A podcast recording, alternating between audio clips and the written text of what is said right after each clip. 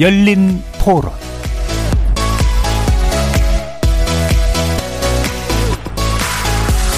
안녕하십니까. KBS 열린 토론 정준희입니다.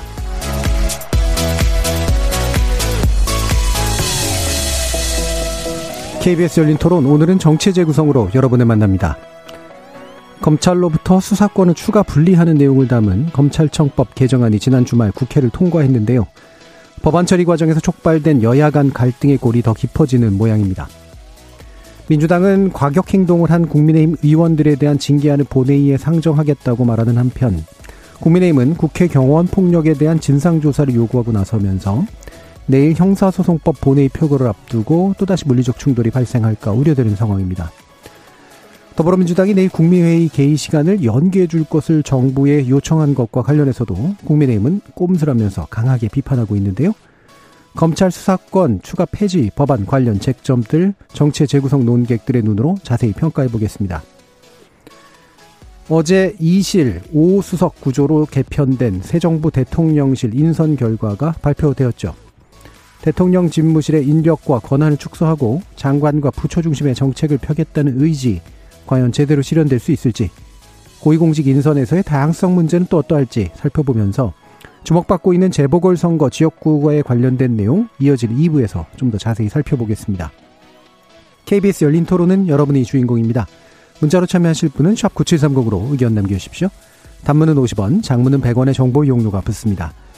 KBS 모바일 콩 그리고 유튜브를 통해서도 무료로 참여하실 수 있고요. 시민 논객 여러분의 날카로운 의견과 뜨거운 참여 기다리겠습니다. KBS 열린 토론 지금부터 출발합니다. 살아 있습니다. 토론이 살아 있습니다.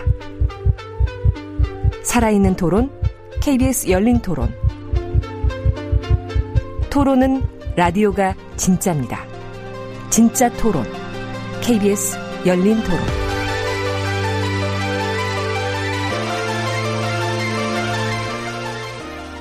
정치를 보는 색다른 시선, 정치의 재구성, 함께 해 주실 네 분의 논객 소개하겠습니다. 더불어민주당 법률위 부위원장이십니다. 조기현 변호사 나오셨습니다. 안녕하세요. 조기현입니다. 국민의힘 전남 순천 당협위원장이시죠. 천하람 변호사 나오셨습니다. 예, 전남 순천의 천하람입니다. 김준우 변호사 함께 해 주셨습니다. 안녕하세요. 김준우입니다. 오늘 이조근 정치평론가 자리에 모셨습니다. 네, 안녕하세요.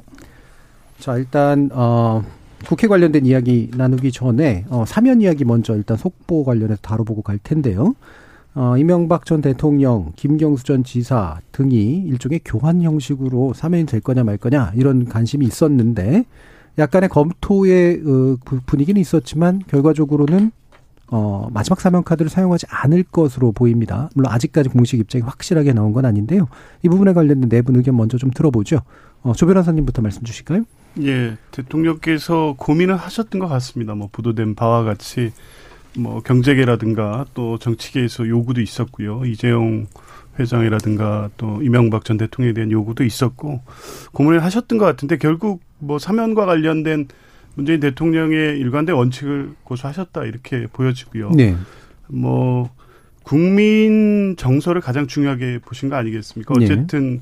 중대한 범법 행위가 있었고 그거에 대해서 또 주요하게 반성을 하거나 국민들이 공감할 수 있는 입장을 내지 않는 상황이었기 때문에 그런 부분이 충분히 국민들이 공감할 수 있는 여건이 성숙되지 않으면 참여할 수 없다는 입장을 지금까지 유지해 왔었고 예. 다만 예외적으로 이제 건강이나 여러 가지 문제로 박근혜 전 대통령에 대한 사면이 있었지만 문재인 대통령의 일관된 입장은 사면권을 그렇게 이제 특정 정치인 또 경제인에 대해서 혜택을 주는 걸로 행사하는 것은 자제돼야 된다 는 일관된 입장이 있, 으셨기 때문에 아마 그런 입장 하에서 이제 결론을 내시지 않을까 이렇게 봅니다. 예. 일반적으로 이제 국민 여론 또는 내 정서를 고민하신 건 이제 충분한 것 같은데 시간 문제도 좀 얘기했더라고요. 그러니까 뭐 형식적인 건지는 모르겠습니다만 그거를 넘어서까지 논의를 할 만한 시간은 충분하지 않다 이렇게 판단을 했다고 보이는데 뭐 그렇게 생각하시나요?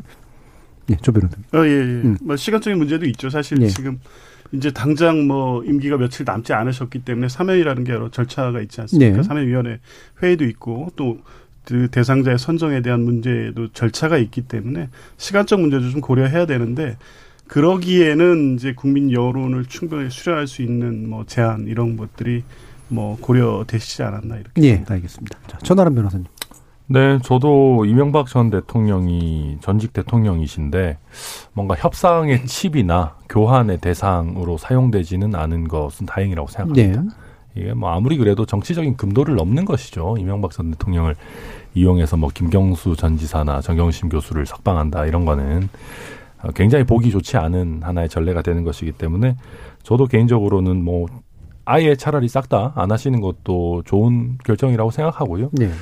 특히나 뭐 말씀하셨지만 뭐 정치인이나 또 고위 경제인 뭐 재벌 이런 분들에 대한 사, 사면이 가뜩이나 이 사람들이 원래 형도 그렇게 세게 받지 않는데 뭐 너무 이제 국민들의 준법 정신을 훼손하는 거 아니냐라는 비판이 항상 있습니다. 그래서 또 지금 보면 문재인 대통령께서 퇴임하시는 대통령 치고 일단 너무 많은 걸 하고 계시거든요. 네. 만약에 건소안박과 관련한 뭐 국무회의 처리까지 한다라고 치면 그런 면에서 좀 어, 약간 투머치 느낌이 나기 때문에 예. 안 하신 것도 뭐 괜찮은 선택이라고 봅니다. 예. 뭐 전남한 변호사 입장하고는 다를 수 있는데 새로 들어오는 정부는 그 부담은 그냥 앞에서 좀 처리하고 갔으면 좋겠다 이런 분위기도 있었던 것 같은데. 네, 특히 이명박 전 대통령과 관련해서는 그런 부분이 그렇죠? 있었겠죠. 예. 네. 새 정부 들어와서 이제 곧바로 그 사면을 검토하게 되리라고 혹시라도 예상하시나요? 어떻습니까? 음, 네, 저는 그럴 이렇게 밀어 홀리는 힘이 꽤 클 거라고 보고요. 예. 지방선거가 끝나고 나면 당분간은 큰 정치적인 이벤트가 많지 않습니다. 음. 그래서 아마 적절한 시점을 봐서 음. 다 사면 하지 않을까 예상이 됩니다. 네. 자, 그러면 김주름 위원님 말씀. 저는 일단 일단 경제인이나 정치인에 대한 대통령의 특별 사면권 자체가 극도로 자제된다는 입장이고요. 어, 이 사면권을 행사할 경우에 국회 동의를 거친 일반 사면권을 행사하는 게 타당하다고 원래 저는 원론적인 그런 네. 입장을 줄기차게 어, 얘기를 해왔고 대통령 본인이 이제 국민적 공감대가 중요하다고 했는데 여론 조사를 보면 MB, 뭐 김경수, 정경심 전부 다 반대 여론이 더 높습니다. 그런 부분을 또 고려했다고 음. 보여지기 때문에 이번 결정은 뭐 국민적 공감대 하에서 합리적이고 타당한 결정이라고 생각을 합니다. 이재용 회장 같은 경우는 이제 지금 국민 여론 조사만 해보면 사면 여론이 더 높습니다. 근데 문제는 지금 이미 또 형사 재판을 받고 있는 네. 피고인 신분이기 때문에 그럼 그때 유죄 나오면 또 사면을 해줍니까? 그러니까 이거는 어, 경제활동에 대한 문제 때문이라면 가석방으로도 충분했다고 음. 보고요. 그래서 역시 새 대통령이 취임하시더라도 어, 지금 시점에서 사면권을 행사하는 것은 역시 적절치 않다고 저는 생각을 합니다. 다만 이제 어, 하나 좀 덧붙인 게 있다면 만약에 지금 검토를 했다면 이런 정치인이나 뭐 경제인 빼고 일반 복역수에 대한 기결수에 대한 사면은 좀 행사할 수도 있는 거 아니냐라는 네, 생각이 좀 들긴 하거든요. 네. 그래서 거기까지 결정된 건지 안 된 건지는 좀 어.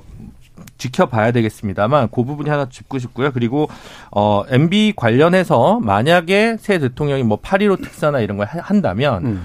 현재 그 노년동 자택 공매와 관련해서 추징금은 완납이 됐습니다만 벌금은 상당 액수가 아직도 미납 상태입니다. 그래서 적어도 그런 이슈가 좀 해결돼야 이런 부분들에서도 국민적으로 좀 납득하지 않을까 싶습니다. 네, 알겠습니다. 자, 그럼 이종훈 평론가님 말씀 들어보죠. 네. 검수완박 입법 때문에 상당한 정치적 부담감을 느꼈을 것이다. 음. 저는 그렇게 생각합니다. 그러니까 검수완박 입법을 강행 처리한 뒤에 곧바로 연이어서 김경수 전 경남지사를 사면한다. 이러면 국민들이 어떻게 인식할까요? 딱딱 맞아 떨어지잖아요. 예. 권력형 비리 수사 못하게 하고 또 권력형 비리 사건 관련자는 자기 임기 말에 김경수 전 지사 그냥 풀어주고 예. 그러니까 아주 일맥상통하는 거죠. 그랬을 경우에 여론의 역풍이 생각보다 굉장히 크게 불 수 있다. 이 생각을 예, 했을 거라고 봅니다. 그래서 음. 역시 지방선거 관련해서 어 그렇게까지 이제 역풍이 크게 불 경우에는 좀 감당 못할 수준으로까지 갈 수 있다라는 판단.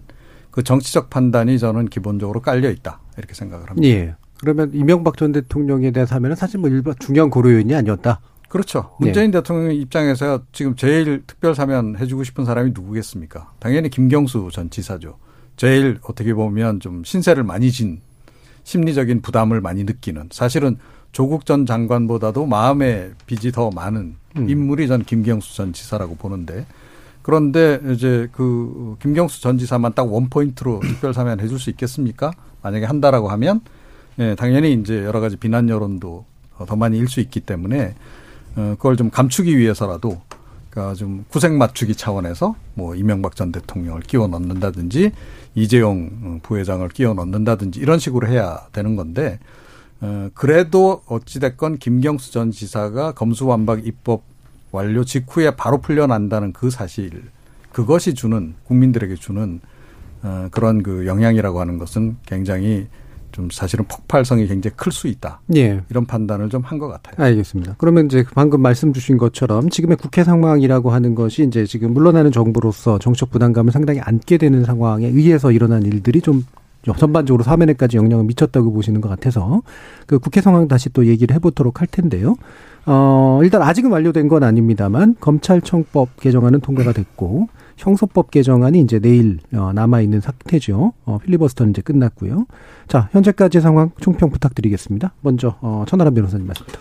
네, 형사소송법과 검찰청법의 개정이라는 거는 우리 아마 70년 이상의 형사사법 체계에 있어서 굉장히 큰 일입니다. 이게 드라마로 비유하자면은 요새 KBS에서 최근에 종영했던데 그 태조 이성계였나요? 태종 이방원입니다. 태종 이방원이 아 죄송합니다. 예, 아버지 종영은 네. 한참 전에 아, 했고요. 예. 네. 아니 또 역사 드라마가 제 스포일러는 아니니까요. 예. 네, 이제 네. 아, 말 그대로 대하 드라마 격의 일입니다. 예. 그런데 이 대하 드라마를 써야 되는 이 입법 과제를 사실상 쪽대본을 가지고 막장 드라마를 쓰고 있다라는 생각이 들고요. 이 막장 드라마를 뭐 쓰는데 저희 국민의힘도 책임이 없지 않습니다. 그렇지만 결국 이 막장 드라마의 피해는 결국 국민들에게 돌아갈 거다. 예. 예 그런 우려가 저희 저희는 참 강하다 이런 말씀드립니다. 예, 드라마 얘기를 왜 하셨나 했더니 막장 드라마를 말씀하시려고 이른바 빌드업을 하신 거 아닌가 이렇게 싶은데 그러면 네. 제가 추가로 질문하고 싶은 게 사실 그러니까 수사권의 이제 그 일부 박탈은 일부 그러니까 축소 과정은 이미 진행되고 있었잖아요. 기존 그 법에서도. 네. 그러면 그때는 이제 대본을 잘못 쓴 거의 문제에 대해서는 어떻게 생각하세요? 그때도 완전히 잘못 썼죠. 네. 그러니까 사실 저는 이런 생각이 듭니다. 어, 6 대 범죄를 제외하고 다 경찰로 넘겼지만 특별한 문제 있냐라고 하시는데요. 특별한 문제 있습니다. 음. 실제로 대한변호사협회에서 최근에 변호사들 상대로 그 설문조사를 한 걸 보면 1000명 이상의 변호사가 어, 그 퍼센트는 뭐 한 70% 가까이 됐던 것 네. 같은데요. 네. 사건, 그 1000명 중에 한 70%가 사건 지연을 경험하고 있다. 그리고, 어, 한 그 중에 또 1000명 중에 한 절반 정도였던 것 같은데, 경찰에서 부당한 사건 처리 내지는 고소장 접수를 거절한다든지 이런 부분들을 겪어봤다라는 데이터들이 나오고 있고요. 이게 아직 1년 정도밖에 안 됐기 때문에 말씀하신 것처럼 유의미한 통계 자료가 아직 나오지도 않은 상황입니다. 네. 그러니까 저희로서는 이 정도로 큰 변화들을 일으켜 일으키면서 아직 제대로 된 분석조차 되지 않고 있는 데다가 거기에다가 더 그냥 파일을 툭툭툭 더 얹어 놓는다라는 발상 자체가 우리나라 정도의 선진국이 할 수 있는 행태인가? 그러니까 물론 입법적인 결단을 해야 될 때들도 있습니다. 근데 입법적인 결단이라는 게 어느 정도 찬반 논의와 그 했을 때의 부작용과 포인트들이 좀 정해지고 나서 네. 한두 포인트에 대해 가지고 입법적 결단을 하고 심지어는 날치기를 하더라도 뭐 간단한 쟁점에 대해 가지고 날치기를 하는 거지 이 정도로 형사소송법을 어마어마하게 개정하는 거에 대한 날치기를 하는 거는 저는 거의 전무후무한 일이 아닌가 생각이 네. 듭니다. 지금 이공구원님께서 이방원 어제 끝났습니다. 스포일러 아닙니다라는 말씀 주셨는데 스포일러의 의도는 아마 이방원이 죽는다라는 얘기를 했던 음. 거라서 아마 그렇게 말씀하신 의도가 아니었나 싶습니다. 맞습니다. 예. 자, 김준우 변호사님. 네, 그 애초에 사실 민주당이 이거 처음에 검수완박 법안을 가지고 나왔을 때는 법리적으로 상당히 문제가 많고 공백과 결핍이 많은 어 대단히 우려스러운 법안이었습니다. 네. 그래서 뭐 경실련, 민변, 참여연대 뭐 다 우려, 정의당 다 우려를 했고요. 2라운드에 들어갔을 때 이제 중재안이 나오고 권성동 원내대표가 합의를 하면서 어, 그전과는 달리 좀 토론해 볼 만한 안으로 좀 변화가 된 국면이 있었다고 네. 생각합니다. 물론 지금도 여전히 좀 현재 성안돼 있는 이제 의결 예정인 형사소송법에 여러 법률가들의 우려가 있기 때문에 이대로 통과하는 것에 대해서 저도 뭐 이렇게 썩 마음이 이제 좋지는 않습니다. 다만 어 엊그저께 이제 통과된 검찰청법 같은 경우는 어 원래 애시당초 어떻게 보면 우리 사회 타임테이블에 있었던 수준의 소폭 개혁이라서 뭐 그렇게 지금 애시당초 원래 검수 완박이랑도 무관하고요. 네. 검수 반박이라고 해야 되나요? 네. 네. 그런 정도의 수준이라서 네. 네. 뭐 이제 이거는 뭐 같이 토론 물론 이제 토론 과정에서 민영배 의원 위장 탈당이라던가 이런 정당성 부분에서 민주당이 분명히 흠결이 난 게 맞는데요. 그래서 지금 여야 모두 좀 책임이 있는 상황이긴 한데 어쨌든 어 파국을 막는 의미에서 저는 중재안이 가지는 합리성이 있었다고 생각을 하는데 그게 다시 좀 변화되면서 국회 전반에 대해서 여야 모두에 대해서 사실 국민들의 불신이 좀 커지고 있지 않을까라는 생각은 예. 많이 듭니다. 예. 네. 음. 법안 내용 자체에 대해서는 저는 이제 검찰청 법안은 오케이, 형사소송법은 물음표 이런 음. 좀 입장을 가지고 있습니다. 네, 형사법의 물음표의 이유를 좀더 말씀해 주시죠. 그게 지금 이제 고발인의 그 이의 신청권을 삭제한 부분, 네. 아마 이제 오늘 오후에 정의당 배진경 원내대표도 이것 때문에 아마 내일 반대 표결을 할 거라고 이제 발표를 한것 음. 같은데요. 어, 이게 지금 이론적으로는 검찰의 이의 신청, 아, 고발, 고발인이 경찰에 이제 고발했을 때 이의 신청을 하면 검찰에서 다시 들여다봐야 되는데, 어, 이, 이 고발 사건에 대해서 이의 신청을 삭제했습니다. 이제 갑자기 중재안에 없던 내용이 들어온 것 같은데요.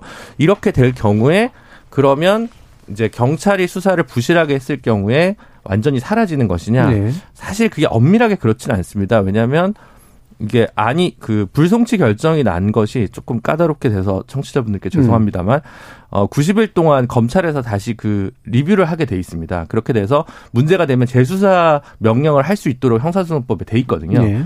근데 예전에는 불기소 의견을 올려서 불기소 결정문에 검찰이 있으면 검찰 단계에서의 사건 번호, 번호 가 붙고 불기소 결정문에 검사의 이름이 기명이 되기 때문에 네. 검사가 조금 더 책임감 있게 모든 사건을 들여다보는데 지금 상황은 그렇지는 않습니다. 그러다 보니까 검사가 조금 느슨하게 일을 처리할 수 있고 그렇게 되면 좀 뭔가 어, 제대로 못 들여다보는 네. 사 건이 있을 수 있지 않냐. 이런 것, 그러니까 현실에서 검찰과 경찰에 대한 동시 불신이 어, 이 변화가 났을 때 책임감을 좀 덜하게 되면서 뭔가 누수가 생기지 않느냐 이거에 대한 우려거든요. 그래서 네. 완전히 단절되는 것은 아니지만 근거는 있는 우려 이렇게 음, 생각합니다. 음, 그러니까 기소 여부를 검찰이 결정할 때 이게 경찰의 수사가 불완전해서인지 아니면 기소 단계에서의 법적 검토의 문제인지가 그냥 책임이 흐릿해지는 문제가 있을 수 있다. 네, 조금 그런 면이 예, 있습니다. 알겠습니다. 이종훈 평론가님.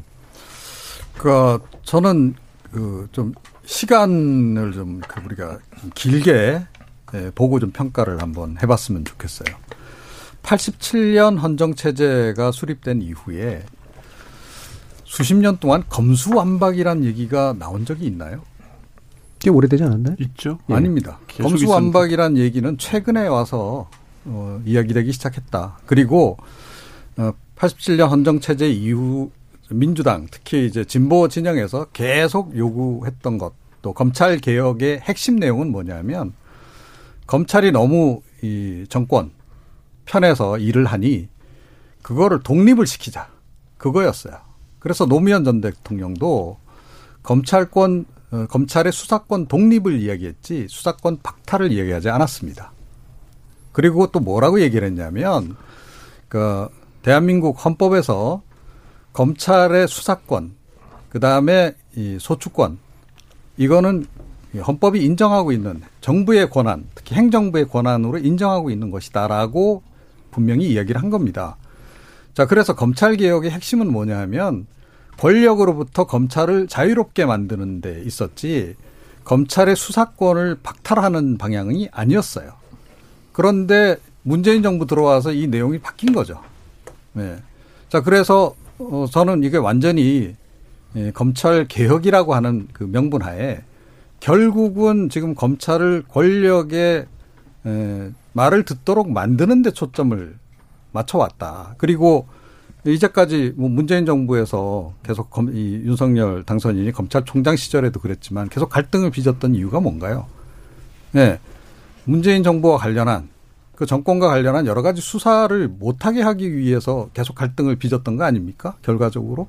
그건 뭐냐면 검찰권을 독립을 시켜라고 노무현 전 대통령을 얘기, 얘기를 했는데 문재인 대통령은 결, 문재인 대통령은 결과적으로 정치인 법무부 장관을 네, 동원을 해서 검찰 수사권을 자꾸 청와대에 종속시키려고 했던 어, 그런 정부라고 저는 생각을 해요. 그래서 굉장히 역설적인 어, 일을 지금 했다라고 생각하고 그 완결판이 결국 이 검수완박 입법이다.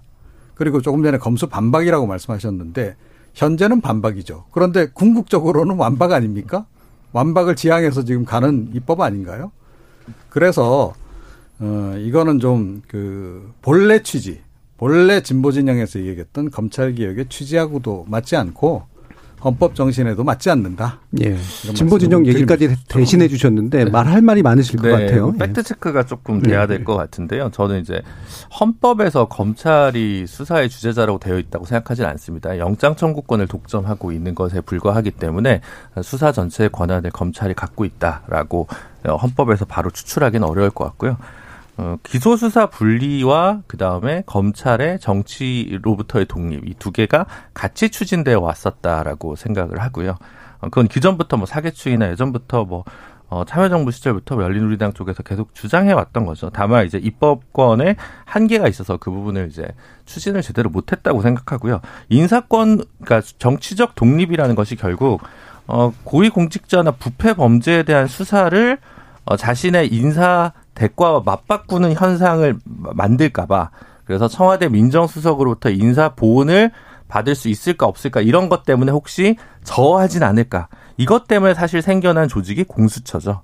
그러니까 공수처를 안 만들고 만약 검수완박만 했다고 얘기하면 이종훈 평론가님 말씀을 들어 제가 또 어느 정도 일리가 있다고 말씀을 드릴 텐데 그러면 공수처는 왜 생겼냐? 공수처는 대통령이 직접적으로 개입할 수 없고 그리고 공수처장은 그 이후에 몇 년간 주요 고위직에 임명될 수 없도록 또 법에 또 다 규정을 뒀습니다. 그래서 그런 부분은 그거대로 결이 있는 것 같고요. 검찰의 비대한 권한을 어떻게 쪼갤 것이냐 여기에 대해서는 사실은 뭐 제가 누차 얘기했지만 권성동 의원이나 곽상도 의원이나 이런 분들도 20대 국회 때 다 법안에 별도로 발의를 했습니다. 그러니까 진보 진영만의 문제 의식은 아니었던 것이고요. 다만 완전 박탈이냐 아니면 어느 정도 균형점을 둔 조정이냐 여기에 대해서는 당연히 이론이 있을 수 있고 그건 진보 진영 내에서도 다양한 견해가 공존한다라는 정도 예, 말씀드립니다. 역사적 관점 얘기해서 너무 넓게 펼쳐졌기 때문에 이제 일부러 한 번은 그냥 말씀을 드린 거고요. 근데 다시 이제 조 변호사님 아직 발언을 못 하셨으니까 말씀 드렸죠. 예. 그러니까 이게 이제 검수 완박이라는 용어로 정리되다 보니까 이게 무슨 최근의 일인 것처럼 이제 말씀을 하시는데 민주화 이후에는 정권 바뀔 때마다 계속 수사 기소 분리 논의가 있었고 경찰의 제한 방식이 됐든 정부 차원의 검토가 됐든 매번 계속돼 왔던 문제입니다. 그 이게 이제 축적이 돼서 2020년 일반 사건에 대한 수사 기소 분리가 이루어진 것이고요. 검찰 개혁 핵심적 내용으로 수사 기소 분리 문제는 계속 나왔던 문제입니다. 그것이 이제 본격적으로 추진이 돼서 이제 중대범죄 중에 두 개 범죄를 제외한 사건까지 수사권을 이제 폐지하는 것으로 저 지금까지 온 것이고요. 이게 이제 완전 박탈이냐 이렇게 접근을 하다 보니까 마치 최근에 이 정부 또 180석 다수당이 되다 보니까 일방적으로 추진한 것처럼 말씀하시는데 사실과 맞지 않다고 보고요. 또 지난 정부에서 어 정권 수사를 막기 위해서 정치인 법무장관을 활용했느냐? 그렇지 않죠. 수사와 관련돼서 직접 수사 주의권을 행사한 사안들은 검찰총장과 관련된 주변 관련된 문제들이었습니다. 수사 공정성과 객관성에 문제될 사안들에 대한 수사 지휘권 행사였거든요. 그래서 정권과 관련된 수사에 대해 수사하지 말라는 지시를 한 적 없고요. 오히려 윤석열 총장 때 조국 장관 수사를 비롯해서 정부와 관련된 수사 얼마나 많이 했습니까? 그 중에 뭐 조국 장관에 대한 것도 그렇고 여러 구속영장 청구가 있었는데 계속 기각된 사안들도 있고요. 그래서 이제 이런 사안을 지금 수사기소 분리 문제와 연결시켜서 마치 정치적 목적이 있었던 것처럼 또 역사적 이 어떤 추진 과정까지 다 이제 몰아서 말씀을 하시는데 그게 사실과 맞지 않은 부분 또 정치적 의도로 추진된 부분이 아니라는 거는 좀 분명히 하고 싶습니다. 짧게만 반박하고 싶은데요. 정치적인 의도를 갖고 추진된 게 아니다. 그 누가 믿을까요? 저는 국민들께서 그 얘기를 납득할 사람은 거의 없다고 생각되거든요. 정말 그렇 자 검찰의 수사권과 기소권 독립이 민주당의 이번 대선의 공약이셨습니까? 그렇게 중요한 일이라면 왜 국민들에게 솔직하게 내가 이걸 추진할 거라고 얘기하고 민주당의 대선 후보조차도 거기에 대한 국민들의 동의를 이끌어내지 않았죠? 실제 당시 이재명 후보조차도 검수완박의 추진은 현재 시점에서는 급하, 급하게 할 수 없다라고 얘기했습니다. 대선이 끝나기 전과 공약을 공약을 하기 힘들다라고 한 시점엔 불과 몇 달도 채 차이 나지 않습니다. 대선을 졌다라는 것 이외에 과연 이 검수완박을 급하게 추진해야 되는 정치적인 이유가 뭐가 아니면 내지는 법률적인 이유가 뭐가 생겨났는지 저는 도대체가 잘 모르겠고요. 그런 상황에서 이게 정치적인 이유가 없다라고 하시면 어느 국민께서 납득하겠습니까? 결국 검찰 검찰 출신 대통령에게 정권을 뺏겼고 그러니까 검찰 너네들 한번 당해봐라 그 이상도 그 이하도 아니라고 생각합니다. 저는 이렇게 급하게 밀어붙이는 거는요. 예. 자 사실 이제 이 부분은 뭐 이렇게 자꾸 크게 논쟁할 필요보다는 아주 냉정하게 말하면 윤석열 대통령 당선자가 됐기 때문에 공개적으로 더 추진하면은 거부권 행사하겠다라고 밝힌 상황이잖아요. 그렇기 때문에 정치적으로 추진됐다라고 민주당에서도 인정하고 있는 부분인 것 같고요. 정적인 의도가 전혀 없었다라고 말하기에는 당연히 이제 그런 면에서는 그렇죠. 아닌데요. 네. 아닌 거죠. 예. 네. 그래서 저는 그러니까 검찰 개혁이라는 그 아젠다가 문재인 대통령이 뭐 후보 시절에 그 첫 번째 대통령 후보 시절에도 뭐 검찰을 생각한다 책을 냈었던 거예요. 그러니까 이제 검찰 개혁을 자신의 국정 과제 주요 의제로 삼았죠. 그래서 그 패스트 트랙까지 하면서 이제 공수처 설치나 1차 검경 수사권 조정을 했던 부분, 법무부 탈검찰화, 뭐 그리고 검찰 과거 사위 발족해서 이전에 검찰에 잘못했던 부분 반성한 거. 여기까지에 대해서는 그래도 국민적 공감대가 좀 높다고 생각합니다. 근데 어 천하람 변호사님 말씀하신 대로 2022년 대선 이후에 급작스럽게 추진한 부분은 제가 볼 때는 좀 이상했어요. 그래서 아까 말씀드렸지만 제일 처음 나왔던 소위 그 굉장히 우리 이종훈 평론가님께서 비판적으로 같이 보셨던 검수완박 법원에서는 저조차도 굉장히 이거 왜, 왜 이러, 왜 이러지? 이렇게 생각을 했거든요. 근데 이제 다만 이제 이게 갑자기 좀 이 지금 추진 시점이 난데없고 그 법안도 좀 연글지 못했다는 부분은 저도 다 동의를 하는데 전반적으로 수사기소 분리 확대로 향해서 우리 사회가 점진적으로 이행하기로 한 거는 어느 정도의 합의점은 진보 보수 막론하고 있지 않았냐. 그 폭과 범위에 관련된 문제지라는 네. 정도. 그렇죠. 방향성에 대한 크게 동, 의가 없었다기보다는 방향성은 대체로 동의가 이루어졌는데 다만 이제 구체적으로 어느 시점에서 어느 정도까지 할 것이냐의 문제에서는 강론에서 갈렸다제라는 말씀이신 네, 거예요. 그렇게 네. 맞습니다. 그러니까 제가 말씀했던 정치적 의도부의 문제는 이명박 또이현 정부에 대한 어떤 정, 그 검찰의 수사를 막기 위해서 이 부분을 추진하고 있다. 이런 부분에 있어서 정치적 의도가 없었다는 것이고요. 지금 진양대께서 말씀하신 것처럼 이, 이 상태로 갈 경우에 윤석열 정부가 들어서고 거부권을 행사하면 추진에 장애가 초래되는 건 분명한 사실이죠. 이제 그런 부분에 대한 고려는 있었던 것이고요. 특히 또 왜 이제 어, 지금 이 대선을 막 끝낸 지점에서 할 수밖에 없었느냐 하면 윤석열 후보가 지금까지의 검찰개혁의 성과를 되돌리는 공약을 추진했고 실제 그걸 구체화하고 있지 않습니까? 인사권을 검찰로 가져온다거나 예산권을 독립적으로 행사한다거나 지금 이 헌법 체계에서 검찰청이 법무부의 외청이라는 어떤 이 기관의 지위에 맞지 않게 검찰에 관한 강화하는 쪽으로 지금 고향을 냈고 그것은 지금까지 추진해 왔던 검찰 개혁을 완전히 되돌리는 내용이었습니다. 이제 이것과 수사권이 기소권이 무슨 문제냐라고 하는데 지금 말씀하신 것 쭉 맥락에서 보면 수사 기소는 일관된 방향과 목표를 해서 추진해 왔던 것이고 검찰 개혁에 대한 그 지금까지의 성과가 되돌려가는 상황에서는 명확하게 검찰권 남용에 대한 제한을 가할 수 있는 추진해 왔던 법안을 서둘러 추진해야 될 어떤 필요성도 있었던 거죠. 네, 이종훈 평론가님. 그러니까 정치 보복이란 얘기를 민주당에서 먼저 꺼냈잖아요. 그죠? 이그 일련의 그 발언의 순, 순서를 보게 되면 민주당 의원들의 발언 순서를 보게 되면 정치 보복이라는 얘기가 먼저 나왔어요. 정치 보복할지 모른다. 자, 그래서 그걸 막으려면 우리가 뭘 해야 되지? 그렇, 그 다음에 나온 얘기가 검수완박이에요. 자, 그러니까 국민들은, 어, 이 사람들이 정치 보복을 굉장히 두려워하는구나. 그래서 이거를 갑자기 추진하는구나. 라고 생각을 하는, 할 수밖에 없는 거예요. 그건 뭐 일반 국민들 뿐만 아니고 우리 같은 전문가들이 보기에도 이거는 너무 눈에 확연히 딱 보여요. 그러지 않고서는 그동안 별로 추, 이렇게 적극적으로 추진도 안 하다가 왜 이 시점에 와서 이렇게 몰아치기로, 예? 거의 뭐 이 좀 시험 그 전 전날 당일치기 뭐 완전히 그 하듯이 이렇게 지금 가느냐는 거예요. 그리고 그동안 지금 뭐 중재안에 수정안에 지금 계속 본인들도 추진하려다 보니 여러 독소 조항이 발견되니까 이제서야 막 수선 작업을 해가면서 이 법안을 지금 졸속으로 추진하는 거예요. 이렇게 졸속으로 추진해 가지고 그 부작용을 다 해결할 수 있겠습니까?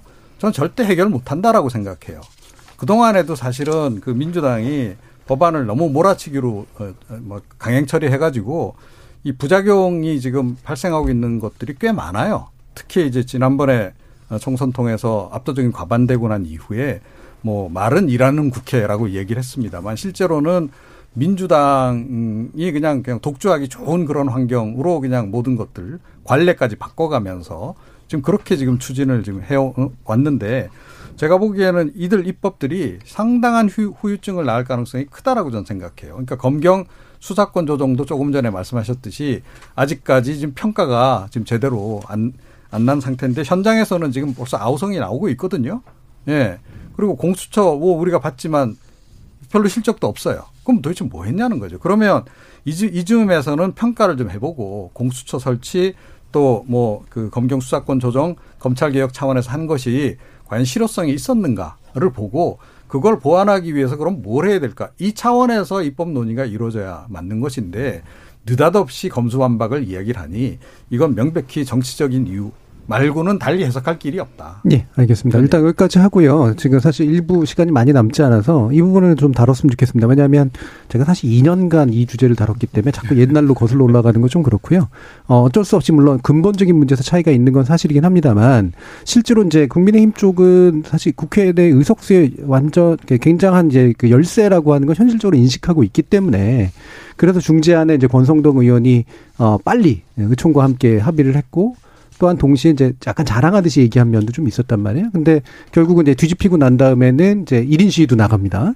자, 이제 이 모습도 이제 사실은 그렇게 눈에 보기에 일관된 모습으로 비치지 않는 건 사실이란 말이에요. 그렇다면 솔직히 말하면 뒷면에 있는 건 국민 국민 다들 얘기하시지만 각자가 고민하는 정치적인 이유들이 있는 거고 그게 이제 지역 선거, 지방 선거하고 또 연관돼 있는 문제가 사실 좀 있는 거 아니겠습니까? 저는 그 부분에 대한 이야기가 좀 필요할 것 같은데 그걸 자세히 나누기에는 지금 시간이 부족하고 어, 이게 이제 약간은 강행처럼 보이게 되고 동시에 또 강행해서 막아내는 것처럼 보이게 되는 연, 그 장면이 또 한 번 연출이 됐습니다. 그러니까 지난번 이제 그 패스트 트랙 사건에서 이제 한번 긴장감이 있었는데 그때보다만큼은 아니긴 합니다만 국회 선진화법이라고 하는 것이 작동하고 있는 것인가 양측에게 있어서 어떻게 보세요, 전나람 변호사? 네, 작동하고 있죠. 예전에 비해서는 굉장히 할 수 있는 것들이 많이 줄어들었습니다. 뭐 좋은 일이죠. 뭐 우리가 그 뭐 UFC를 보려고 국회 방송을 보는 건 아니니까요. 어, 그럼에도 불구하고 저는 저희 당이 의원총회를 했다, 뭐 했죠. 그렇지만 저는 국민의힘의 의원총회가 뭐 완벽하다고 생각하지는 않습니다. 국민의힘 의원총회가 아니라 전당대회를 했었더라도 국민들께서 이거는 문제가 있다. 그리고 특히 이번 합의는 정치인들이 이해 당사자이거든요. 정치인들에 대한 공직자들에 대한 수사를 줄이고 말고 선거 범죄를 줄이고 말고 하는 거에 대해서 어 저희 지지층에서도 어, 이거 뭐 야합 아니냐라고 하는 비판이 나왔고 그런 점에서 이해 당사자인 국회의원들의 얘기만 들을 것이 아니라 여러 국민들과 전문가들의 의견을 들어서 뒤집은 것은 저는 아주 잘했다고 네. 생각합니다. 네. 그 나아가서 진행자께서 말씀하셨듯이 이게 정치적으로 어떻게 유불리할까를 뭐 따져 보겠습니다만은 저는 이게 국민의힘이 조금만 정신 차리면 당연히 저희에게 유리한 국면이라고 생각합니다. 아니, 상식적으로 말이 안 되잖아요. 이 정도의 법안을 임기 말에 그냥 밀어붙이듯이. 저는 민주당의 사고방식이요. 마치 지구가 민주당을 중심으로 돈다고 생각하고 있는 것 같아요. 그러니까 마치 문재인 정부의 임기가 끝나면 역사가 끝나는 것 같은 생각을 하고 계시는 것 같은데요. 만약에 어 국민의힘과 민주당이 아니면 민주당 혼자서라도 굉장히 훌륭한 검찰 개혁 법안이라고 하는 것 아니면 검찰의 수사권과 기소권을 분리하는 법안을 만들어 오면 윤석열 정부에서 쉽게 거부권 행사 못 합니다. 그만큼 정치적인 부담이 생기는 것이거든요. 그리고 그렇게 정치적으로 압박을 하는 수를 써야지 21세기에 그냥 숫자만 앞서여 가지고 너네 백석밖에 안 되니까 한번 당해봐라 이건데요. 김우 의원이 그런 얘기를 했습니다. 민주당 당신들도 소수 정당이 돼가지고 필리버스터를 할 날이 올 거다고 내가 그때는 필리버스터를 끝까지 잘 들어주겠다 그랬는데 저는 김웅 의원의 그 얘기가 저희 국민의힘이 지향해야 되는 뭐 그런 지점을 잘 포착하고 있다고 생각합니다. 네, 조기현 변호사님. 저는 그 이번에 그 중재안 또 합의안이라고 볼 수 있는 이 파기 폐기의 가, 이 합의안 자체의 가치를 폄훼하는 것은 너무 좀 심각한 문제가 있다고 보는데요. 입법이라는 게 선과 악의 문제가 아니지 않습니까? 지지하는 세력이 있으면 어떤 특정 입법에 대해서 찬성하는 측도 있고 반대하는 측도 있습니다. 이제 그런 부분을 협상하고 조율하는 게 국회의 역할이고요. 이제 그런 부분에 대한 협의가 이루어져서 표결이 이루어지는 게 원만한 국회 일정이겠죠. 다만 이제 그 과정에서 발생되는 뭐 물리적 충돌 또 일방적 처리 이런 걸 방지하기 위해서 계속 촘촘하게 국회법을 만들어 온 겁니다. 그러면 국회가 입법권을 행사하는 데 있어서는 이런 협의와 합의 또 그게 안 됐을 경우에 표결 표결하는 과정에서의 절차적 정당성 이런 게 다 확보되면 되는 거 아니겠습니까? 근데 일차적으로 합의안을 폐기했습니다. 그리고 합의안 폐기나 합의안에 있음에도 불구하고 지금 이제 말씀은 뭐 전당대회를 통해 합의해서도 폐기할 수 있다고 이렇게 말씀을 하시는데 그때 그 안을 가지고 다시 조정하는 원내대표 회담 또 끝까지 하시지 않았습니까? 뭐냐면 권성동 대표는 스스로 명분이 상실된 부분도 있지만 끝까지 여야가 협의를 통해서 어찌됐든 뭐 그 이견이라든가 문제가 되는 조항을 최소화하기 위한 협의를 진행을 했습니다. 그 안이 상정이 된 것이고요. 이렇게 처리됐다고 하면 과정과 절차에 불법이 있지 않는 한 근데 그걸 방해한 위법은 분명히 존재했죠. 처리 과정에서의 뭐 그걸 꼼수라고 표현하든 편법이라고 표현하든 문제가 있습니다. 그것은 나중에 그 입법을 추진할 세력이 정치적인 평가를 선거로서 받으면 됩니다. 그런데 이렇게 합의해서 만든 법안을 하루아침에 번복하고 이것을 물리적으로 방해하는 행위는 입법권을 스스로 부정하는 것과 다름이 없다는 측면에서 문제가 심각하다고 보고요. 마치 이 법안 자체에 갖고 있는 명분 그러니까 뭐 이 절차나 여러 가지 부족한 점이 있는 법안을 그렇게 처리해서 문제가 있고 이게 국민적 공감대가 없다는 비판을 하실 수도 있지만 적어도 절차에서 지금 국민의힘에 그런 식으로 지금 국회 처리 과정을 비판하는 것은 본인의 한 행위에 반하는 것이기 때문에 적절하지 않다고 봅니다. 네. 평, 평론가님 차례인데 잠깐만 얘기하면요. 죄송합니다. 이게 150대 150 의회라면 저는 조 변호사님 말씀 맞다고 생각합니다. 우리가 정말 뭐 협상을 해서 협상의 결과 의원총회까지 거쳐가지고 합의한 걸 뒤집으면 욕 먹겠죠. 아마 그 다음에는 아마 정치적인 데미지를 엄청 많이 입을 겁니다. 근데 국민의힘의 지금 지지율을 보면요. 합의를 파기한 이후에 뭐 여론조사가 일부입니다만은 별로 떨어지지 않았습니다. 오히려 오른 여론조사들도 많습니다. 그럼 국민들께서 어떻게 보시냐면요.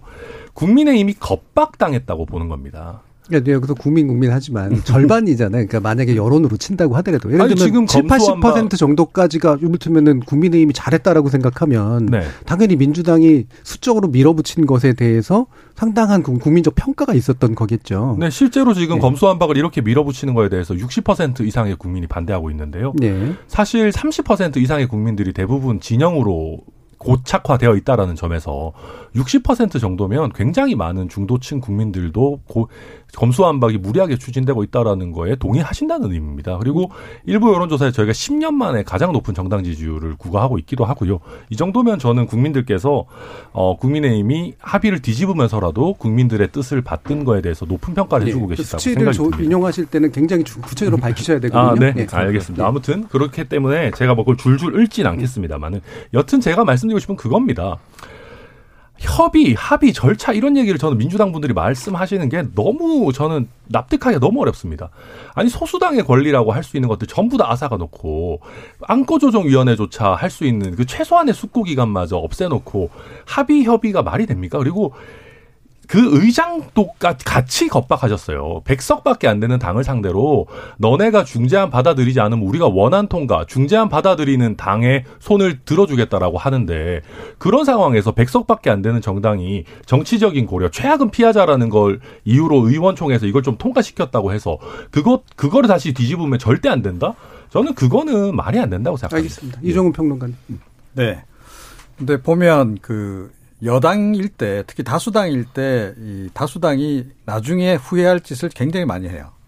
그러니까 국회 선진화법 같은 경우에도 지금 국민의힘 쪽에서 먼저 발의해서 만들어 놓고 지금 가장 후회를 많이 하는 법이거든요. 이게 그런데 이번 법도 아마 마찬가지일 거다. 그리고 어, 조금 전에 제가 이제 민주당이 총선거에서 압도적 다수가 된 다음에 이른바 일하는 국회를 명분으로 해서 지금 뭐 생략시켜 놓은 절차들이 굉장히 많아요. 그리고 과거의 선례들을 다 뒤집어 놓은 게 굉장히 많습니다. 대표적인 게 예, 법안심사 소위에서 사실상은 과거에는 거의 만장일치로 처리했던 것을 요즘은 그냥 의견 조율 안 되면 그냥 다수결로 해서 그냥 처리해버려요. 어, 처리 속도는 빨라졌죠. 그런데 그 부작용은 뭐냐? 여러 가지 문제가 될 수 있는 부분들이 충분히 검토가 안 되고 그런 소수 의견들이 반영이 안 된 채 입법이 이루어지니까 그 후유증이 상당하다라는 거예요. 현장에서 후유증이 네. 실제로 네. 발생하는 겁니다. 자, 그 다음에 이 법사위 뭐 이게 뭐 상원이다. 어, 그래서 이제 할 거면 정말 그 법에 명시돼 있듯이 체계 자꾸 심사만 해라. 이렇게 만들었죠. 그 다음에 그조차도 심사기를 기존에 120일이었던 거를 60일로 단축시켜 버렸어요. 예. 그러니까 아, 효율성 좋죠. 그래서 뭐 법안 신속하게 팍팍 처리됩니다. 자 그런데 제대로 심사가 이루어져야 어, 어, 진짜로 그러면 이게 넘어가야 되는 건데 이러다 보니까 날림 입법도 지금 굉장히 많아진 거예요. 건수는 뭐 처리 건수는 많아졌죠. 그런데 결과적으로 제대로 입법이 안 된 상태에서 처리된 것들이 굉장히 많고 이번에 검수 완박 입법도 정말 대표적인 그런 그 날림 입법 가운데 지금 하나로 기록이 될 것이다 역사에. 전 그렇게 생각합니다. 예. 김준우 변호사님. 그러니까 그 민주당이 사실은 작년 가을에도 언론중재법을 좀 무리하게 추진하다가 시민사회에서도 우려를 많이 하니까 스스로 제동을 걸어서 뭐 이제 그 뭔가 별도로 야당이랑 합의를 하기 시작해서 아직 지금 결론이 안 났잖아요. 그러니까 말하자면 민주당이 내부의 강경파가 좀 다소 무리한 입법을 하는 경우가 이제 언론개혁 이슈. 그것도 해야 될 공영방송의 지배구조 공영화 관련된 부분은 도외시하고 이제 그 부분부터 한다든가 좀 그 검수완박 그 초안 지금 냈던 법안 중재안 이전의 법안이라든가 이런 좀 거친 안들이 당의 안으로 삼으면서 이제 무리한 드라이브를 거는 경우들을 분명히 비판 받아야 된다고 저는 생각을 합니다. 그리고 근데 이제 뭐 말하자면 이번도 그렇고 그, 그 언론 중재법 때도 그렇고 계속 최악은 피하고 있는데 이게 뭐 시민사회 우려가 전달돼서 그런 것 같기도 하고 또 이번 같은 경우는 사실은 어 저렇게 어떻게 하려고 하나인데 오히려 중재안이 어떻게 보면 민주당을 좀 살려준 격도 된다고 저는 생각합니다. 안 그랬으면 아마 그 원안대로 갔으면 저는 문재인 대통령 성격상 아마 거부권을 충분히 행사할 수도 있었다라고 어 생각을 하고요. 그래서 조금 그런 부분에서는 민주당이 조금 어 자신이 무엇을 중심으로 우선순위를 두고 국정에 참여할 때 국회에서 드라이브를 걸어야 될지에서는 좀 재조율이 필요하다는 생각은 합니다. 알겠습니다. 어, 뭐, 예, 예. 딱 한 가지만 말씀드리면 아까 이제 천안 변호사님 말씀 중에 꼭 좀 짚어야 될 부분이 있을 것 같아서 그 의석 구조가 170대 100인 경우까지 고려해서 지금 국회 선진화법이 만들어져 있는 거 아니겠습니까? 최소한의 그 소수당의 의견이 개진될 수 있는 게 국회 절차에 다 마련이 돼 있습니다. 이제 그런 것까지 고려해서 그게 압박을 느꼈든 어찌됐든 권성동 대표가 이제 그런 걸 고려해서 합의를 한 것이고요. 막판까지 조율해서 문구까지 만들었고요. 그러면 통과 협조해야 이게 의회 정치의 본 모습 아니겠습니까? 그런데 그래 놓고 물리적으로 의사 진행을 방해했습니다. 그 결과로서 여론의 우위를 점하고 있다. 그러니까 명분이 있다고 지금 말씀하십니다. 이제 과연 이렇게 돌아가는 의회 정치의 모습을 앞으로 계속 할 것이냐. 이거는 의회 정치를 스스로 포기한 것과 다름없다고 보는 겁니다. 왜냐하면 그렇게 의회 절차에 따라서 협의하게 합의안을 통과시키지 않고 물리적 방해를 하고 그거에 대해서 명분을 얻었다고 해서 국민 여론 지지가 높다. 이렇게 의회 정치를 그 훼손하는 것이 향후에 이게 지금 지금 이 사안 문제 외에도 윤석열 정부가 들어선 이후에 협치의 내용이 됐든 여러 가지 법률안 처리에 있어서 계속 문제가 될 텐데 어떻게 합의하고 어떻게 조정을 할 수 있겠습니까? 그런 부분에서 아주 나쁜 선례가 됐다고 봅니다. 예, 짧게만 반론 네. 듣겠습니다. 예. 처음부터 완전히 망가져 있는 어떤 장난감을요. 어, 거기에다가 조금 예쁜 색깔을 칠한다고 해서 그 장난감이 명품이 되지는 않습니다. 근데 지금 이 추진되고 있는 게 전체적으로 굉장히 엉망입니다. 사실 나중에 생각해 보십시오. 이 정도의 규모의 입, 법을 몇, 몇 주 안에 끝낸다? 말도 안 되는 일입니다. 그 말도 안 되는 일 와중에 저희 원내대표가 그나마 최악의 독소 조항들은 없애려고 협의를 한 걸 가지고 이 전체적인 구조가 다 해결됐다라고 얘기하는 것은 너무나 과장이고요. 그리고 저희가 의, 의장에 대한 물리적인 걸 뭐 얼마나 많이 했는지도 모르겠습니다만은 의장이 스스로 국회의 민주적 절차를 파괴하고 필리버스터까지 쪼개기로 막고 안건조정위원회를 무력화시키고 하는데 과연 그 의장이 국회의장이라고 할 수가 있습니까? 저는 이 전체 프로세스 나중에 국민들과 역사가 평가할 거라고 생각합니다. 네, 알겠습니다. K3879님이 이제 검찰은 사실상 경찰 설거지해주는 집단 되지 않을까? 수사 끝내고 서류 던져주며 이거 기소해. 저는 그렇게 보입니다. 6169님이 완전 박탈이 아니라 검찰 기능에 제대로 된 복원일 뿐입니다. 검찰은 너무 비대해졌어요. 한 10년 전에 개혁을 했어야 됩니다. 라는 서로 또 상반된 여러 가지 견해들도 들어봤습니다. 자, 1부 논의가 생각보다 좀 길어지긴 했는데요. 일단 여기서 좀 마치고요. 이어지는 2부에서 어, 지방선거 관련 논의와 함께 현재 전국에 대한 이야기 또 몇 가지 더 나눠보도록 하겠습니다. 여러분은 KBS 열린 토론과 함께하고 계십니다. 토론이 세상을 바꿀 수는 없습니다. 하지만 토론 없이 바꿀 수 있는 세상은 어디에도 없습니다.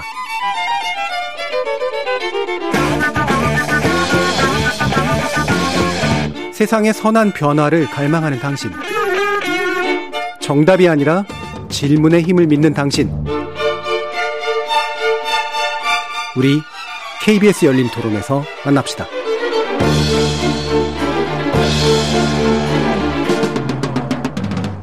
KBS 열린 토론 정치의 재구성 함께하고 계시는데요. 이종훈 시사평론가, 김준우 변호사, 천하람 국민의힘 전남순천 당협위원장, 조기현 더불어민주당 법률위 부위원장 이렇게 네 분과 함께하고 있습니다. 예, 이제 어 2부 논의는 일단 이제 어 지금 청와대라고 이제 부를 수가 없게 돼 가지고 이게 뭐라고 정확히 불러야 될지 대통령실, 대통령 집무실 뭐 이런 정도의 얘기가 될 텐데요. 근데 이게 또 이제 그 공간 개념하고 또 다른 거라서 이게 기능 개념인데 수석급 인선이 일단 이루어졌고요. 확실히 예전보다는 이제 축소된 그런 어 인선 형태를 이제 가지고 있습니다.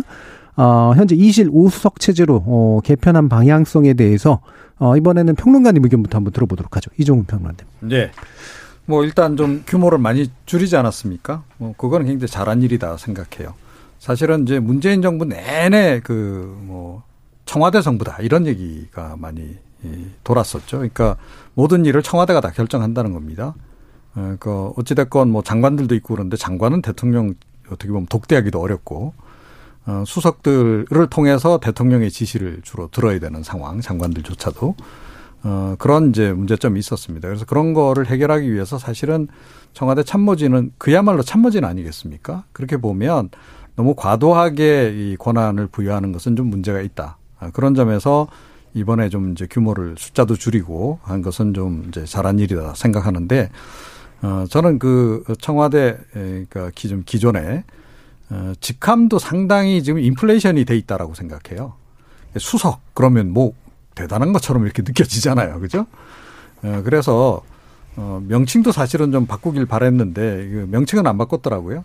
그냥 비서관 하면 되는 거 아닌가요? 예, 그러면 되는 거고, 직급도 사실 그렇게 높을 필요가 저는 없다라고 생각합니다. 어, 뭐, 제 개인적인 생각이에요. 일단은. 네. 지금 뭐 수석, 수석급들이 지금 차관급이죠. 그런데 더 낮춰도 된다라고 저는 봐요. 그래서 어, 정말로 옆에서 이렇게 보좌를 하고 조언을 하고 그런 정도의 역할에 그쳐야 된다. 그리고 절대 장관보다 더 권한이 세서는 안 된다라고 저는 생각합니다. 네. 예, 그런 부분은 앞으로 좀 운영의 묘를 좀 살려 나가야 될 대목이 아닌가 그렇게 생각을 합니다. 네. 김준우 변호사님. 이제 저는 그 제왕적 대통령이라고 하는 거랑 청와대가 규모가 늘어나는 거랑은 좀 필연적 인과관계는 없다고 보는 음. 쪽입니다. 오히려 어, 관료제 특히 기재부를 축으로 하는 관료제가 굉장히 힘이 센 나라에서 만약에 새로운 대통령이 뭔가 행정부에 변화를 주고 싶으면 부득이하게 청와대가 커진다고 생각합니다. 왜냐하면 어, 각 부처는 원래 관성대로 움직이는데 그 관성에 뭔가 변화를 주려면 기획 단계부터 다시 다 해야 되니까 네. 그 기획을 하는 곳이 결국은 어, 청와대가 될 수밖에 없기 때문에 이제 그런 현상이 벌어졌다라고 좀 생각을 하고요. 다른 축으로는 우리 경제 규모나 국가 규모가 훨씬 커졌기 때문에 어 예를 들어 뭐 오공 시절이랑 비교해 가지고 뭐 청와대 규모를 비교하고 뭐 이렇게 되기는 좀 어려운 부분도 분명히 있습니다. 이제 그런 점들 좀 고려할 필요가 있는데 다만 어 기존에 관해서 하던 것들과 큰 변화를 주고 싶지 않다면 사실 청와대 규모를 굳이 넓, 넓힐 필요도 없는 겁니다. 기본적인 골간 기능만 두면 되고 나머지는 어뭐 부처에 에이스 관료들한테 맡기겠다라는 어, 통치 철학을 갖고 있다면 그렇다면 뭐 청와대도 당연히 줄어드는 거다라고 생각을 해서 그것은 대통령이 무엇을 하고 싶어 하는가 어떤 변화를 할 것인가에 따라 달라지는 거기 때문에 결국은 나중에 결론 결과로 얘기하는 거고요. 그래서 다만 이제 워낙 커져버린 정부 조직이기 때문에 요 정도 수준으로 과연 컨트롤 할 수 있느냐, 요거는 한 1년 해보시고 나면 좀, 어, 스스로 평가하지 않을까 싶습니다. 예. 청와대라고 이제 자꾸 얘기할 수밖에 없는 상황인데, 국민의 집이 되는 건가요, 이제? 모르겠네요, 저도. 예. 근데 뭐, 피플스 하우스 이런 얘기는 안 했으면 좋겠고요. 예. 뭐, 한국 대통령이 있는데 무슨 피플스 하우스입니까? 근데 일단, 그, 음, 뭐, 좋은 일이죠. 기본적인 접근은 왜냐하면은 장관은 헌법상 권한이 명시되어 있는 국무위원입니다. 예. 그런데 헌법상 아무 근거가 없어요. 대통령 비서실은 이라는 조직은 그런 면에서는 우리 헌법에 따라서 제대로 된 통치를 하는 것이 당연히 맞겠죠. 근데 이제 그리고 이게 어찌 보면은 어, 장관은 약간 청문회 통과할 수 있는 사람들, 부담 없는 네. 사람들로 이렇게 바지 사장 같이 앉혀놓고 정작 어떤 아젠다나 정책 추진은 수석들이랑 앉아가지고 하는 그런 기형적인 구조가 사실 뭐 꼭 문재인 정부만 탓하는 게 아니라 네. 일정 부분 있어 왔습니다. 네. 그러니까 그런 면에서도 우리 우리 국민들이 우리 정부를 이끌어가는 사람들이 누군지 최소한의 청문회를 통해서 알 수 있게 한다라는 측면에서 수석 이 제도가 너무 비대화되는 것은 옳지 않고 뭐 방향 자체는 좋게 가고 있다라고 봅니다. 예, 조기현 변호사님. 또 일단 공약은 못 지키셨죠. 수석 제도를 폐지하겠다고 했는데 일부 축소하고 이제 통합하는 정도였고요. 근데 이제 그것도 사실상 보면 사실은 크게 변화가 있어 보이지 않습니다. 명칭을 변경했거나 일부 기능을 통합한 거 외에는 이제 그러면 당초에 공약했던 내용을 지금 어떻게 평가한 건지 인수위 기간 동안에 이 비서실이나 참모진을 어떻게 꾸릴지에 대해서 왜 이 저 후보 시절과 달라졌는지에 대한 설명을 좀 해주셔야 될 텐데 그런 설명이 없어서 좀, 음, 좀 의문이고요. 그 이게 이제 수석 폐지하고 했, 하겠다는 게 이제 장관 중심 또 민간 합동위원회 중심으로 해서 전문가나 능력 있는 참모들을 써서 뭐 이렇게 수평적 체계로 가겠다는 이런 구상이셨던 것 같은데 이제 그거는 깨졌으면 이제 어떻게 하실 건지 설명이 인선 브리핑할 때 충분히 되지 않은 것 같습니다. 그래서 결론적으로 보면 결국엔 지금 남은 건 민정수석 폐지하고 그 권한 주요 권한을 지금 법무부로 이관하고 거기에 한동훈이 있고 그러니까 비서실 개편 문제도 결국 한동훈 후보자의 문제를 거론 안 할 수밖에 없는 상황이 됐습니다. 거론할 수밖에 없네요. 네, 할 수밖에 없어요. 안할 수밖에 없으면 안 하셔야 되는데. 예. 아, 그래서, 아니, 뭐, 민, 주당은 근데 한동훈 후보자를 굉장히 크게 생각하는 네. 것 같아요. 네, 뭐, 약간, 다음번 대통령 후보로 만들어 주시려는 심산인지 뭐 잘 이해는 안 가고요. 아, 물론 저도 그런 아쉬움은 있습니다. 이제 아까 평론가님 말씀하셨던 것처럼 어, 수석이라도 좀 뭐 명칭이라도 좀 변경하고 직급을 낮추면서 공약을 최대한 지키는 모양새로 갔으면 어땠을까 하는 아쉬움은 저도 있고요. 공약 파기에 대한 추가적인 설명해야 된다는 지적도 저도 뭐 뼈아프게 받아들이고 맞는 말씀이라고 생각합니다. 그럼에도 불구하고 지금 어 대통령실에 이 수석 몇 명 없애고 하는 문제가 아니라 구성원의 숫자도 좀 대폭 감축하겠다. 그래서 음. 이제 우리가 어, 대통령실을 너무 무겁게 가져가지 않겠다라고 지금 하고 있기 때문에 전체 그림을 좀 기다려봐 주시고요. 그리고 그렇게 한다 그러면 공약을 100% 지키지는 못했더라도 그 정신 자체는 그래도 나름대로 어, 지켜가고 있는 거 아닌가 싶습니다. 근데 이제 그동안 청와대에 계신 행정관 분들이 노는 게 아니었다면 네. 청와대 공무원이 줄었으면 그 기능이 다른 데로 이제 가야 되는 거거든요. 그러면 부처의 공무원이 더 실질적으로 뭔가 부서나 이런 게서 그 기능을 누가 담보할 네. 거냐. 안 그러면 주 120시간씩 청와대에서 일하든가 둘 중에 하나가 돼야 되거든요. 그래서 저는 이게 굉장히 문제가 될 수 있다. 실제로 정책하는 입장에서 보면 장차관이 할 수 있는 게 별로 없고 네. 현실적인 구조상 정차관이 데려갈 수 있는 인물들이 별로 없어요. 네. 정책적인 측면에서. 그렇죠. 그러니까 아무래도 보통 청와대랑 얘기를 해왔죠. 정책하는 사람들은. 장관 한명 네. 해가지고 장관 정책보좌관 한두 명 둘 수 있는 거 외에는 사실은 개방직으로 별로 둘 수 있는 자리가 없기 때문에 장관이 소신 있게 뭔가 새로운 걸 하려고 해도 관료의 벽 앞에 막혀서 개혁이 되지 않는 보수가 원하든 진보가 네. 원하든 그런 경우 많습니다. 옛날에 이주 그 박사가 그래서 오히려 교육부 차관으로 가는 일도 있지 않았습니까? 음. 이걸 진짜로 뭔가를 하려고 하면 MB 때였던 것 같은데 네. 그런 일이 있을 정도로 하여튼 그런 문제들이 있어서 이게 어 제왕적 대통령을 막는 거랑 청와대 규모의 문제는 사실은 꼭 일치하는 건 아니다라는 걸 다시 한번 강조드리고요. 그 다음에 이제 인선 얘기를 안 할 수가 없는데 왜냐하면 내각을 구성을 할 때 지역 편중이나 뭐 세대 뭐 성별 이런 거에 대해서 균형이 좀 부족한 부분들은 어 청와대 비서실이나 정책실 요런 하여튼 청와대 관련 인선에서 좀 보강할 것처럼 얘기를 했는데 이번에도 좀 그런 부분들은 좀 엇나가고 특히 뭐 어, 대광초등학교 동창이라든가 충암고등학교 선배라든가 이런 분들을 굳이 이렇게 또 논란 있게 안보실장이나 경호처장으로 두는 게 꼭 바람직하고 과연 그 정말 역량만 본 인선이라고 스스로 평가할 수 있을까 이런 음. 것도 좀 의문이 네. 남습니다. 네. 그러니까 조금 전에 이제 그 뭐 장관 장차관이 가서 이제 관료들하고 일하기가 좀 어려운 부분 그런 부분 말씀하시기도 했는데 대통령이 장관에게 힘을 실어주면 돼요. 그런데 이제까지 안 그랬거든요. 그래서 이번 기회에 그 이른바 청와 아, 그 기존에 청와대에 있던 뭐 대수보 대통령이 참가하는 뭐 수석보좌관 회의 또는 수보회의 수석보좌관들 회의 이거 뭐 자주 하잖아요, 그죠? 이걸 차라리 없애야 된다라고 저는 생각합니다. 그거보다는 장관들하고 수시로 만나서 회의를 해야죠. 미국 대통령 하듯이. 예.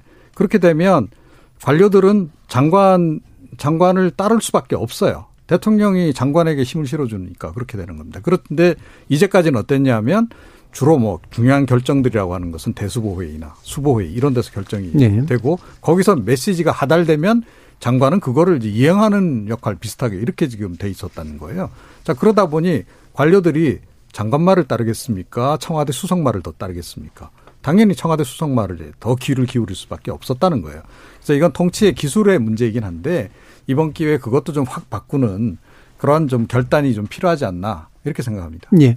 혹시 조 변호사님 말씀하실 거 있어요? 어, 그 장관과 이제 수석 간의 기능과 역할 문제에 있어서 지금 말씀하신 부분에 문제가 없지는 않았던 것으로 알고 있습니다. 그런데 이 수석과 장관이 일방적 지시 관계는 아니었던 것이고요. 실제 이 청와대라는 게 지금 김준호 변호사님 말씀대로 대통령이 추진하는 정책을 조율해서 부처에서 실행할 수 있는 것을 내리고 하는 과정에 있지 일방적 그 지시나 하달의 관계는 아니었고 오히려 이 국무회의를 실질로 하면서 책임 장관 와 이렇게 부합하는 정도로 운영돼 왔지 않습니까? 이제 그 부족함 때문에 이제 책임총리나 책임장관제를 윤석열 당선인께서 말씀하셨고 이제 그 취지에 맞는 걸 평론가님께서 말씀하셔서 이제 그런 부분에 대해서는 공감하는데 이제 수석 폐지 또 수석과 이 장관 관계 문제는 여러 가지를 이제 고려했으니까 결국에 폐지하지 않고 또 수석제 유지하시는 거 아니겠습니까?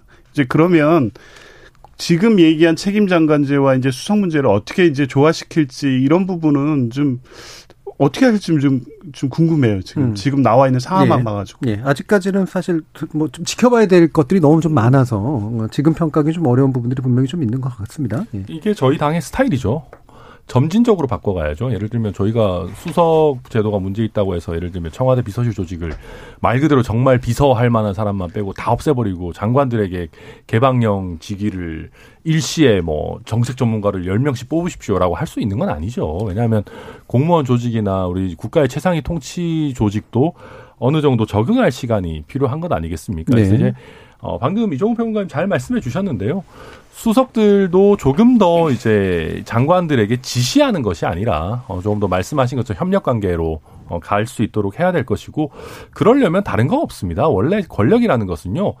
대통령제 국가에서는 대통령과의 거리가 곧 권력이다라고 평가를 많이 받아왔습니다. 그럼 대통령이 장관들을 가까이 두면 됩니다. 수석만큼이나 자주 불러서 얘기하고 어, 정책을 집행하는 단계가 아니라 말씀하신 것처럼 결정하는 단계에서 장관들의 인풋을 많이 받으면 자연스럽게 해결될 문제라고 봅니다. 뭐 그런 것 같아요. 저도 이제 수보회의보다 국무회의가 강조돼야 된다는 이종호 평론가님 말씀에 전적으로 동의하는데요.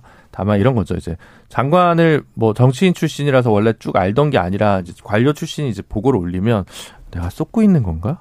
이게 진짜 보고가 맞나? cross check를 하려다 보면 스텝이 별도로 필요한 부분이 네. 있는 거예요. 이제 그렇죠. 그런 부분들도 있고 점진적 개혁은 이제 광화문에서 용산으로 바로 이제 점진적으로 간 것 같지는 않아서 그게 뭐 당의 스타일이 스타일인지는 잘 모르겠습니다. 아니, 그 당선자의 스타일인 거 같아요. 네. 예. 알겠습니다. 요거 이제 10분이 정도뿐이 안 남아서 이게 좀 제대로 다룰 수 있을지 모르겠습니다만 지방선거가 계속 좀 밀, 밀렸어요. 저희 정치 재구성할 때보다. 지금 이제 일단은 보궐선거 관심들이 막 늘고 있어서요. 분당갑 개항을 일단 나오고 있고 어, 광역자치단체로는 경기, 인천, 서울 등이 이제 당연히 관심이 가는데 정의당이 또 이제 또 요 세 군데에서 다 내고 있기도 하고요. 예. 그래서 세 군데 다는 아니었던가요? 예. 그래서 지금 일단 김준우 변호사님 좀 말씀을 좀 들어보죠. 어떤 부분에 좀 제일 초점을 맞추고 계신지. 네, 정치 재구성 패널 출신 박정아 대변인과 현근택 변호사님이 출마를 할 건지 여부가 제일 관심사고요. 현근택 변호사님 제주도 보고 네, 박정아 네. 대변인 원주에 네. 이제 출마를 하실지 어떻게 될것 음. 같은데 뭐 하여튼 그런 게 좀 농담처럼 해봤고요. 어 저는 그 결국은 이제 뭐 몇 군데를 각 당이 가져가느냐를 지금 판단하기 되게 어려운 충청도나 인천, 경기, 뭐 강원도 이런 데가 되게 박빙이어서 어 지금 이 검찰 개혁과 관련된 국면이 지나간 다음에 양당이 무엇을 가지고 좀 지방선거에서 국민들한테 소구할 건가 거기에 좀 달려 있는 네. 측면이 하나 있다고 생각하고요.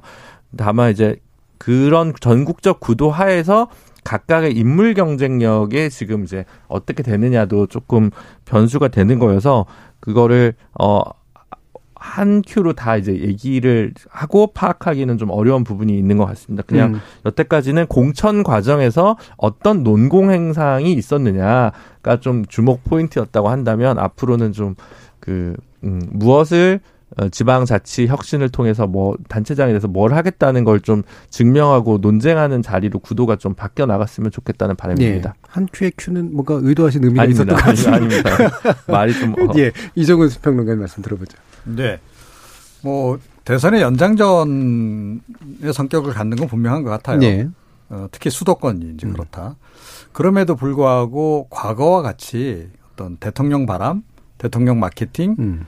어, 이런 게 기승을 부리는 것 같지는 않습니다. 음. 그거는 아무래도 뭐 윤석열 당선인 같은 경우에 어, 기존에 뭐 지금 국민의힘에 조직 기반이 있는 분이 아니잖아요. 그러다 보니까 이게 뭐 여러 가지 임기 이 초반을 준비하는 그런 과정에서 이것까지 챙기기에는 좀 여력이 없었던 부분이 있는 것 같고. 예.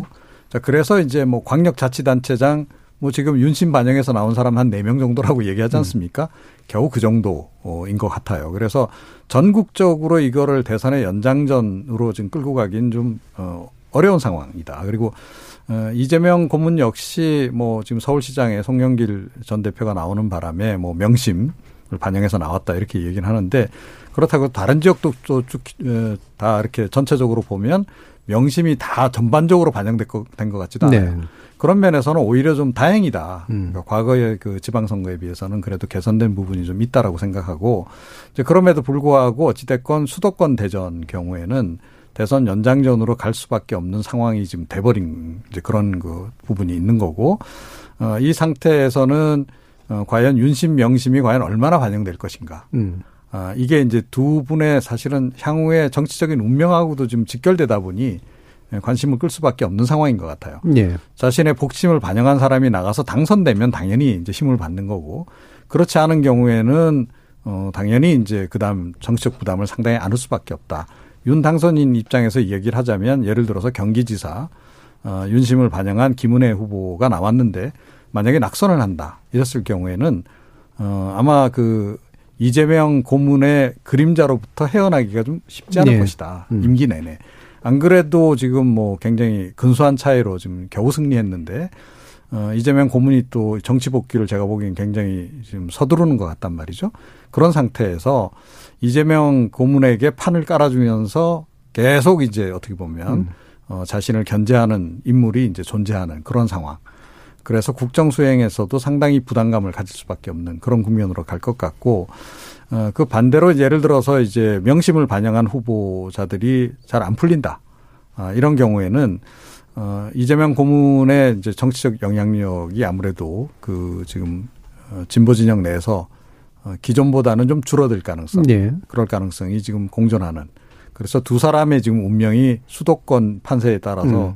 상당히 좌우될 가능성이 좀 커지지 않았나 이렇게 생각합니다. 네. 그래서 그런지 이제 경기도 가지고 논란이 좀 많아요. 아, 김동연 후보 같은 경우에는 지금 아, 당선제 선거 개입까지 이제 문제 제기를 하고 나섰는데요. 어느 정도로 보십니까?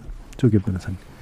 지금 뭐 어찌됐든 과거에도 이제 그랬다고 하는데 지금 윤석열 당선인의 전국 투어 행보는 네. 좀뭐 논란을 불러 일으킬 만한 문제라고 봅니다. 거기에 음. 또 주요 후보들이 쭉 같이 다니시더라고요. 아무래도 뭐 그 자체를 꼭 선거 개입하겠다는 의도가 아니었다고 하더라도 그런 상황으로 자꾸 이제 거론되는 것은 적절하지 않으니까 이제 그 적절하지 않은 행보라고 보여지고요. 어찌됐든 이게 윤심은 있을지 모르겠지만 명심이 이번 선거에 어떤 영향을 미치고 또 그 결과에 의해서 이재명 이제 고문의 향후 어떤 정치적 입지의 어떤 변화나 제한이 초래될 것 같지는 않습니다. 뭐, 이 정치권에서 이제 선거 과정에서 명심이 작용한 게 아니냐라는 여러 얘기들은 있었지만 실질적으로 지금 이재명 후보가 적극적인 정치 행보를 하거나 이 선거와 관련돼서 어떤 본인의 의사를 공천 과정에 개입시키지는 않는 것으로 보여지고요. 그럴 만한 처지나 입장도 아니라고 봅니다. 예. 근데 다만 이제 이후 이제 선거 과정에서 뭐 출마 여부도 지금 고, 고민은 된 걸로 보도는 되고 있지만 후보들을 지원하는 역할을 통해서 이제 조심스럽게 재개 정치 활동을 시작하실 수는 있지만 뭐 민주당을 뭐 전적으로 장악하고 이후에 당권을 가지고 지금 움직일 수 있는 처지나 입장은 아니시기 때문에 선거 결과는 애초부터 어려운 선거 아니었겠습니까? 대선 직후 선거고 또 지금 지방의회나 지방자치단체가 압도적 승리를 거뒀던 이후의 선거입니다. 그렇죠. 뭐 결과적으로 어찌됐든 쉽지 않은 선거였거든요. 즉 거기 그런 것까지 고려하면 어떤 민주당으로서는 지금 어 뭐 이 지금 윤석열 당선인의 어떤 낮은 기대감 지지율이 좀 다소 낮은 걸 가지고 그뭐 적극적으로 어떤 이 투표를 하기는 어렵고 사실은 뭐 그런 여러 가지 평가나 이런 고려 때문에 조심스러운 측면이 있는 것이죠. 그래서 어 어찌됐든 야당으로서의 역할을 제대로 해야, 해야 된다는 이런 부분을 좀 호소할 수밖에 없고 그게 국회에서는 이제 다수당이라고는 하지만 어쨌든 지방의회는 또 지방의회대로 역할이 있지 않겠습니까? 이제 그런 부분에 대한 평가가 이루어지는 선거로 만들기 위해서 좀 겸손하게 해야 될 선거라고 봅니다. 예. 음, 변호사님. 네, 일단 뭐 한 두, 두 가지 말씀드리고 싶습니다. 일단 민주당이 하나만 했으면 좋겠어요. 뭐냐 하면은 첫 번째로는 어, 윤석열 당선인 별로 인기 없다. 퇴임하는 문재인 대통령보다 인기 없는 거 아니냐. 이런 얘기 하면서 왜 선거 지원단이냐. 아니, 그 민주당의 논리대로라면 윤석열 당선인 별로 인기 없는데 뭐 선거 지원 그렇게 큰 뭐 영향이 있겠습니까? 그러시면은 뭐 김동연 후보도 이재명 고문 좀 요청하셔가지고 같이 다니시거나 문재인 대통령 곧 퇴임하시니까 뭐 같이 다니시거나. 그분은 너무 별개의 논리를 좀 이어붙인 어? 것 같아서. 아, 아무튼 예, 뭐 아니 뭐 그렇죠. 아직 예. 이제 대통령 대통령하고는 다르잖아요. 자원의 규모가.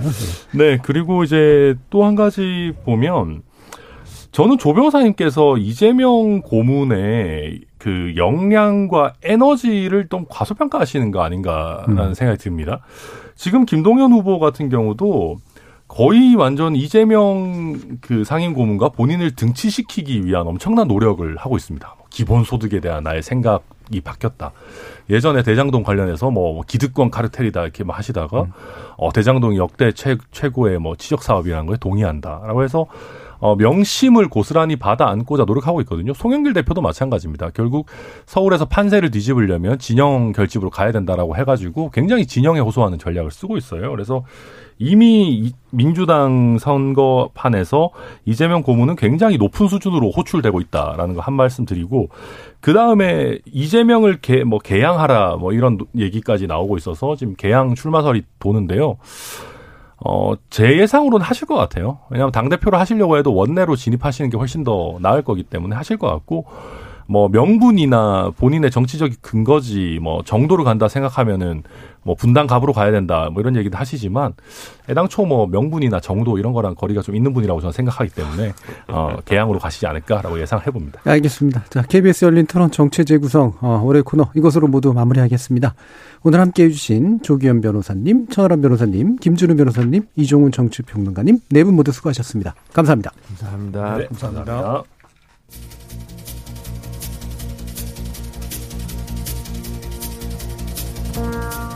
봄이 오면서 날도 풀리고 여기저기 꽃이 피고 헐벗었던 나무에도 새순이 돋아오르면 사람들은 자연스레 싱숭생숭한 마음을 품고 나들이를 나가죠. 게다가 오늘부터는 2020년 봄 이후로 2년 만에 야외에서 마스크를 쓰지 않아도 되는 상황이 됐는데요. 근데 정치의 관점에서 보자면 지난 4월은 어느 시인의 말처럼 여전히 잔인했고 새 대통령의 취임과 전국 지방동시 선거가 있는 이번 5월 역시 혼잡하고 어수선하기만 할 것 같습니다. 춘례, 불사춘이란 말 정치의 봄에게는 딱 들어맞는 말이 아닌가 싶습니다. 지금까지 KBS 열린 토론 정준이었습니다.